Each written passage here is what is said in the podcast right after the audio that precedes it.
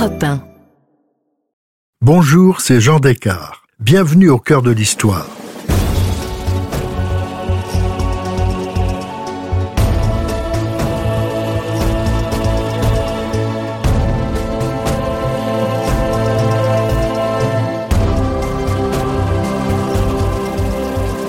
Dans cet ultime épisode en deux parties de notre série sur les femmes pionnières de l'histoire, je vous raconte le parcours de Marie Bonaparte, arrière-petite-nièce de Napoléon et princesse de Grèce par son mariage.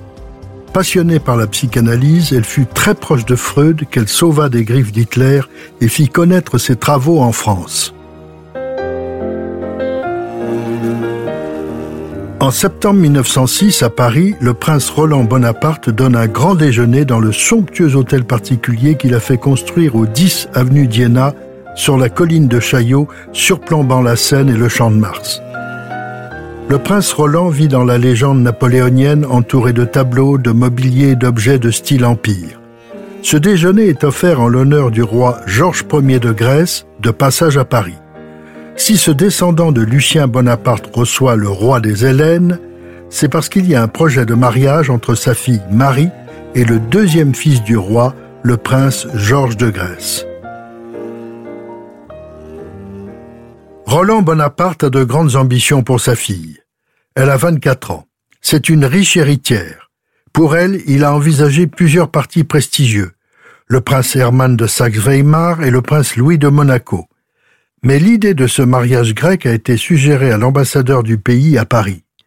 Roland a déjà reçu une fois à déjeuner deux des frères du prince Georges, le diadoque Constantin, l'héritier, et le prince Nicolas.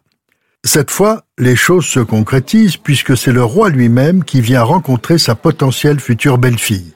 C'est un déjeuner de cinquante couverts. Marie est assise à la droite du souverain et elle écrira dans son journal Il me plaît, il me charme, c'est un des hommes les plus séduisants que j'ai jamais vus. Mais lorsqu'après le déjeuner, son père lui annonce qu'il l'accepte comme belle-fille, Marie s'affole. Elle répète qu'elle ne veut pas quitter Paris. Elle est terrorisée à l'idée de se séparer de ce père qui domine toute sa vie, car sa mère est morte un mois après sa naissance. Mais ce dernier réussit à la convaincre. Elle renonce à son habituel séjour en Touraine en juillet pour être présente à Paris le 19 juillet 1907. C'est une journée torride. Le diadoque Constantin et le prince Georges de Grèce se rendent avenue d'Iéna à 4 heures de l'après-midi. Marie fait la connaissance de son futur fiancé. Elle nous le décrit. Élancé, blond, avec une longue moustache blonde comme son père, un nez droit, des yeux bleus de ciel qui sourit. Peu de cheveux seulement, il est chauve, qu'importe. Il est grand, beau, blond et surtout, il semble si bon, si bon. Marie, que tout le monde appelle Mimi, parle deux heures avec lui et le trouve charmant. Le lendemain, le prince lui fait livrer une brassée d'orchidées. Les fiançailles sont décidées. Marie va épouser le deuxième fils du roi de Grèce. Il est né à Corfou en 1869. C'est un marin. Il a suivi les cours de l'école navale de Copenhague. En 1891, il avait accompagné son cousin, le tsarevitch Nicolas, le futur tsar Nicolas II, dans son voyage autour du monde comme lieutenant de vaisseau dans la marine russe. Lors de leur escale au Japon, alors qu'ils visitaient Otsu, près de Kyoto, le tsarevitch et sa suite se déplaçaient en pousse-pousse. Un policier japonais assurant sa garde sort son épée, se rue sur Nicolas et le frappe à la tête. Georges, dont le pousse-pousse suivait celui de son cousin, se précipite et assomme l'agresseur avec sa canne. Il a sauvé la vie du futur tsar qui n'est que légèrement blessé à la tête et au cou. Après ce voyage, Georges a regagné son pays où son père Georges Ier est le deuxième monarque de la Grèce nouvellement indépendante. Le premier, Othon Ier, un bavarois de la dynastie des Wittelsbach, oncle de Sissi, avait abdiqué devant la difficulté de la tâche. Georges Ier est un prince de Danemark. Il est le fils de Christian IV. C'était l'époque où l'on distribuait parfois aux cadets de famille les nouvelles monarchies issues de l'ancien empire ottoman. Le prince Georges était devenu en 1897 haut commissaire pour administrer la Crète, devenue autonome, mais il l'administrait tout de même au nom du sultan. La tâche était difficile car la situation était ambiguë. Son ministre de la Justice, Venizelos, voulait le rattachement de la Crète à la Grèce continentale alors que Georges voulait une Crète indépendante. C'est Venizelos qui l'emporta. La Crète a été rattachée à la Grèce et Georges a été obligé de démissionner. C'est son grand échec. Il est découragé. Marie va donc épouser un prince de 37 ans, il a 13 ans de plus qu'elle, désabusé et blessé par son échec politique. Mais elle est émue par la situation dont il lui a parlé, ce qui la rapproche encore plus de lui. Les fiançailles sont annoncées le 30 août 1907.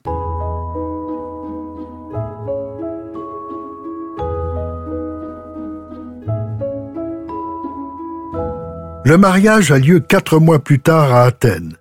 Marie a été accueillie au Pirée par toute la famille royale, le roi Georges, son épouse Olga, descendante directe du tsar Nicolas Ier de Russie, sa belle-sœur Hélène, elle aussi grande-duchesse russe, épouse de Nicolas, et Alice, une belle blonde totalement sourde, l'épouse d'André. C'est une Battenberg, une branche des Hesse Darmstadt. Quant au diadoque Constantin, il a épousé Sophie de Prusse. Impressionnant tous ces mariages au sommet du Gotha. Mais Marie n'est pas déstabilisée. Elle est Bonaparte, ce n'est pas rien, et de loin la plus riche. Mais le personnage qui intrigue le plus Marie est le prince Valdemar de Danemark dont son fiancé lui a tant parlé. C'est son mentor. C'est lui qui l'avait accueilli au Danemark lorsqu'il était venu faire ses études. Il a dix ans de plus que Georges et il est amiral de la flotte danoise. Il est très aimable avec Marie et elle s'en réjouit car elle sait combien il compte dans la vie de son futur époux. La cérémonie a lieu selon le rite orthodoxe. Sur les photos, Marie est très belle et semble épanouie. Son mari, digne, sanglé dans son uniforme, est beaucoup plus grand qu'elle. Le soir, un grand banquet est donné pour tous les notables d'Athènes. Marie est heureuse, incontestablement amoureuse du prince Georges. Mais quand il vient la rejoindre le soir de leur noces, il sort de chez son oncle Valdemar comme s'il était allé chercher un encouragement. Marie raconte la suite de sa manière crue de futur psychanalyste. Tu me pries ce soir-là d'un geste court, brutal, comme t'y forçant toi-même et t'excusant. Je hais cela autant que toi, mais il faut bien si l'on veut des enfants. Ce n'est pas vraiment romantique. Mais qui est cet aristocrate sans filtre? Pour comprendre Marie Bonaparte et ses manques affectifs, il faut évidemment se pencher sur son père, le prince Roland Bonaparte. Il est le petit-fils de Lucien, troisième de la fratrie Bonaparte après Joseph et Napoléon. Lucien était le plus doué des frères de Napoléon. Comme lui, il avait fait l'école militaire de Brienne. Il a joué un rôle capital lors du coup d'État du 18 Brumaire. Pour le récompenser, Napoléon, premier consul, l'a d'abord nommé ministre de l'Intérieur, puis ambassadeur à Madrid. Mais son opposition au pouvoir de plus en plus autoritaire de son frère et surtout son remariage, jugé peu glorieux avec une veuve d'agent de change, avait entraîné la rupture avec Napoléon. Lucien refuse les couronnes d'Italie et d'Espagne et se retire à Rome en 1804. Il est prisonnier des Anglais de 1810 à 1814 après une tentative de départ pour l'Amérique. Après Waterloo, il retourne s'installer en Italie, dans sa principauté de Canino, près de Viterbe. De son deuxième mariage, il avait eu trois fils. C'est le dernier qui nous intéresse, Pierre-Napoléon Bonaparte, le père de Roland.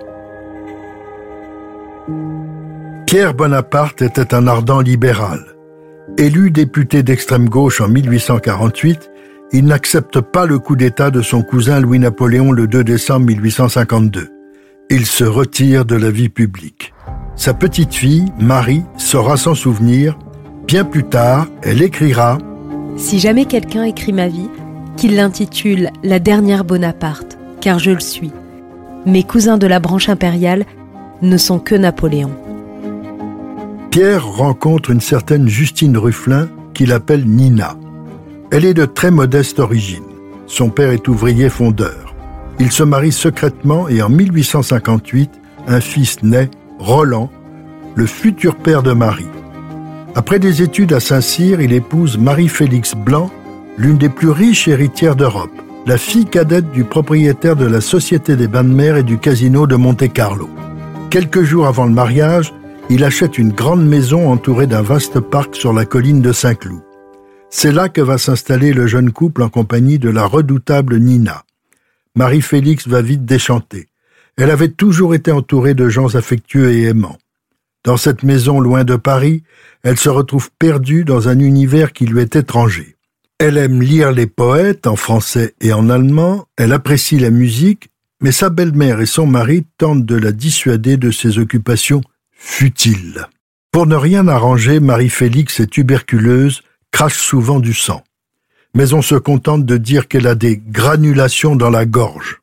Malgré sa mauvaise santé, elle découvre qu'elle est enceinte. Roland et sa mère montrent alors leur véritable visage et leur rapacité.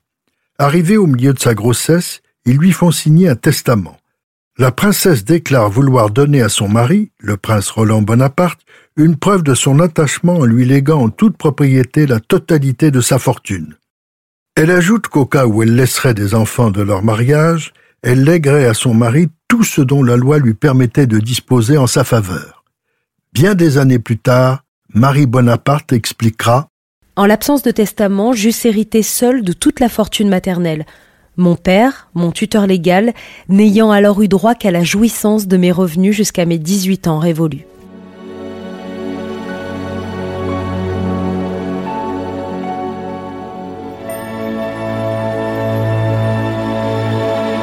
La princesse Roland Bonaparte accouche dans la villa de Saint-Cloud le 2 juillet 1882 d'une petite fille, Marie.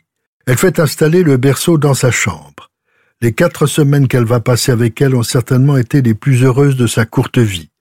Elle ne se lasse pas de contempler et d'embrasser cet enfant, mais elle est très mal. Le 1er août suivant, elle meurt d'une embolie. Désormais, Roland Bonaparte et sa mère vont veiller seuls la petite princesse surnommée Mimi. Roland, ce fils et petit-fils de rebelle, va hériter de son épouse. Désormais, il est immensément riche. Quelle revanche Trois ans plus tard, en 1885, le trio quitte Saint-Cloud pour s'installer dans une maison de style Renaissance construite au début du siècle par la comédienne Mademoiselle Mars sur le cours La Reine. Mimi y passe une enfance très solitaire. Les seules visites qu'elle reçoit sont celles de sa tante, Jeanne, la sœur de son père. En 1886, on lui découvre une tuberculose bénigne. À partir de là, elle va être traitée comme une invalide. Elle-même se persuade qu'elle est menacée de tuberculose et qu'elle mourra jeune comme sa mère. En 1887, un séjour à San Remo lui révèle la Méditerranée, le soleil, les orangers et les pins, un bonheur total. Le retour à Paris n'en est que plus difficile. Le prince Roland est en réalité un homme frustré et malheureux. En se mariant, il espérait se faire une place dans la société, mais l'argent de son épouse ne l'avait pas aidé. Il consacrait son temps libre aux études et particulièrement à l'anthropologie. Il publie un ouvrage intitulé Les habitants de Suriname. Il voyage en Laponie et publie un album de 100 photographies qu'il a prises. Mimi aussi est malheureuse, souffrant d'absence de chaleur et d'amour.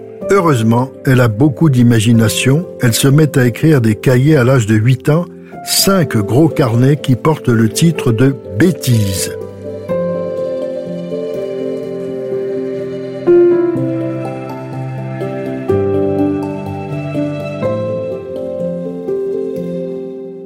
Comme elle se méfie de son entourage, elle les écrit en anglais ou en allemand. Plus tard, la psychanalyse lui permettra de décrypter ses cahiers et l'étrange atmosphère de la maison où elle vivait, les querelles de domestiques, les amours ancillaires dont elle est témoin. On la promène au bois de Boulogne. Elle va de temps en temps à Saint-Cloud, ce qu'elle préfère. Elle adore le parc et ses pelouses, les grands arbres et les animaux domestiques, comme la chèvre du jardinier dont elle buvait le lait. Saint-Cloud est une sorte de paradis, elle y restera attachée toute sa vie. Marie est dominée par un père distant et une grand-mère tyrannique. Ceux-ci sont athées, mais ils jugent que si on veut la marier plus tard, elle doit avoir une éducation catholique. Elle attend ses leçons de catéchisme du mardi avec impatience. Elle fait sa première communion dans l'exaltation sous l'œil indifférent de son père et de sa grand-mère. Elle a évidemment une succession de gouvernantes plus ou moins compétentes. En avril 1896, c'est le grand déménagement à Paris dans un hôtel flambant neuf, avenue d'Iéna. Son père dispose enfin d'une immense bibliothèque dans laquelle il passe une grande partie de son temps. Les magnifiques proportions de la nouvelle demeure des Bonaparte ne rendent pas la vie de famille plus chaleureuse. Une photo montre la grand-mère, le père et Marie assis, naturellement dans des fauteuils empire, sous un portrait en pied de Napoléon Ier. Tous trois ont l'air sinistres, écrasés par le poids de l'illustre ancêtre.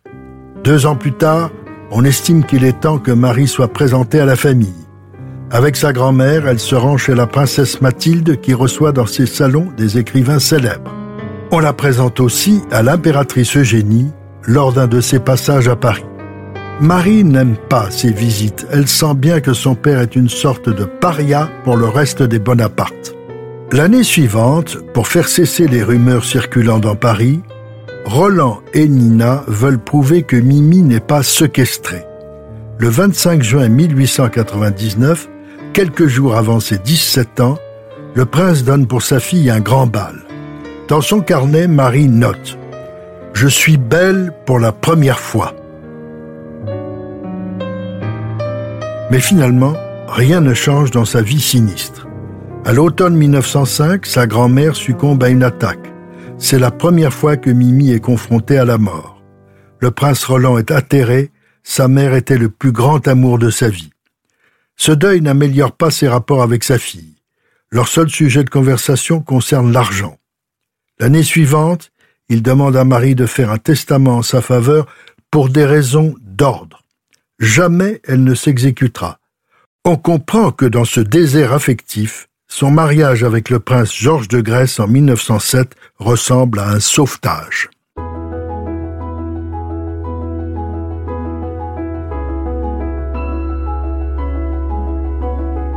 Après son voyage de noces, le couple s'installe à Athènes. Au printemps 1908, Marie est enceinte. L'été se passe comme Georges en avait l'habitude, au Danemark, à Bernstorff, le château de son oncle Valdemar. Début octobre, il gagne Paris où le prince Roland les accueille avenue d'Iéna. À l'approche de son accouchement, Marie est très angoissée. Elle a peur de mourir comme sa mère après sa délivrance. Le 3 décembre, elle donne naissance à un fils, Pierre. Elle est éblouie et comblée par sa maternité. Georges est heureux.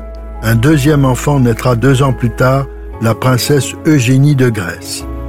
Une sorte de routine va s'installer dans leur vie entre Athènes, Paris et toujours Bernstorff l'été. Mais, à partir de 1910, Marie commence à s'apercevoir que les relations entre Georges et son oncle tant aimé ne sont pas celles qu'elle avait imaginées. Elle n'a aucune idée de ce qu'est l'homosexualité. Elle découvre avec stupeur les rapports incestueux des deux hommes. Elle s'en accommodera non sans douleur. Le seul remède qu'elle trouve à son chagrin, c'est de connaître d'autres partenaires pour se sentir femme. Elle tient un carnet de notes intitulé Les hommes que j'ai aimés. Les trois premiers sont deux chanteurs d'opéra et le tragédien Mounet Sully, mais elle les a aimés de loin. Le quatrième est le secrétaire, manipulateur et malhonnête de son père, le Corse Léandri. Le cinquième, l'un des frères de Georges, mais elle ne dit pas lequel. C'est une liaison courte et excitante, une sorte de parenthèse dans sa vie frustrante. Georges et Marie assument cependant leur rôle de prince et princesse de Grèce. Ils le feront toute leur vie. Le 22 juin 1911, ils représentent le roi de Grèce au couronnement de Georges V à Londres mais Marie aura des occupations plus graves avec le déclenchement des guerres balkaniques en octobre 1912. Elle improvise un hôpital dans l'école militaire d'Athènes et finance deux bateaux hôpitaux de ses propres deniers et de ceux de son père. Tout en s'activant auprès des blessés, elle rencontre un jeune chirurgien genevois, Albert Reverdin. Il deviendra le sixième des hommes que j'ai aimés. Elle l'évoque en 1913. Les seuls événements pour la femme sont ceux du cœur une larme, un baiser. Que m'importe que s'écroulent les empires, il a baisé mes lèvres ce soir. Le 18 mars 1913, le roi Georges Ier est assassiné à Salonique. Le beau-frère de Marie devient le nouveau souverain de Grèce sous le nom de Constantin Ier. La deuxième guerre balkanique s'achève en 1913. Constantin ayant pris comme premier ministre Vénizelos, la bête noire de Georges, Marie n'est plus obligée de passer une partie de l'année à Athènes. Le couple rentre à Paris, la princesse a envie d'avoir son salon. Le rôle d'hôtesse l'attire depuis longtemps. L'homme numéro 7 s'approche. C'est le Français Aristide Briand, 51 ans, qui a été quatre fois président du Conseil. D'abord avocat, puis journaliste, il s'était lancé dans la politique avec succès. Il était aussi un grand séducteur. Marie mettra quelque temps à tomber dans ses filets. Ils se voient, ils se parlent. C'est une sorte d'envoûtement ponctué par les séjours d'été avec Georges chez l'oncle Valdemar. Le couple est au Danemark au moment où la Première Guerre mondiale éclate. Il regagne difficilement la France en novembre et s'installe à Saint-Cloud car Paris est menacé. La liaison de Marie avec Briand durera pendant tout le conflit. Georges est très déprimé, son frère a été déposé, son cousin le tsar Nicolas II aussi. Ils apprennent en 1918 l'assassinat de la famille impériale russe. À la fin de l'été, l'espoir revient. Le 11 novembre sonne l'armistice. La liaison de Marie avec Briand touche elle aussi à sa fin. Elle va le voir une dernière fois le 18 mai 1919 avant d'écrire J'ai appris que depuis un an, il aime une autre femme. Fin. Un nouvel homme, le numéro 8, va entrer dans sa vie. Elle taira toujours son nom. Elle l'appelle X. Il est médecin, marié et son épouse est une grande amie. Mais ce n'est pas le seul homme qui va maintenant l'occuper, car l'après-guerre, c'est aussi sa rencontre avec Freud. Si cette plongée dans l'histoire vous a plu, N'hésitez pas à en parler autour de vous et à me laisser vos commentaires sur le groupe Facebook de l'émission. Je vous donne rendez-vous demain pour la seconde partie de cet épisode de Au cœur de l'histoire consacré à Marie Bonaparte.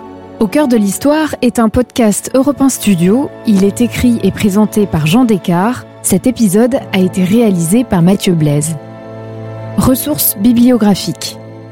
Marie Bonaparte par Célia Bertin, présentation d'Elisabeth Roudinesco, édition Perrin 1982, réédition 1999. Freud, L'homme et l'œuvre dans Le Petit Parisien, 14 juin 1938. Edgar Poe, Sa vie, son œuvre, études psychanalytiques par Marie Bonaparte, avant-propos de Sigmund Freud, 1903, réédition aux presses universitaires de France, 1958. Ma vie et la psychanalyse de Sigmund Freud, édition Gallimard 1930, traduction de Marie Bonaparte.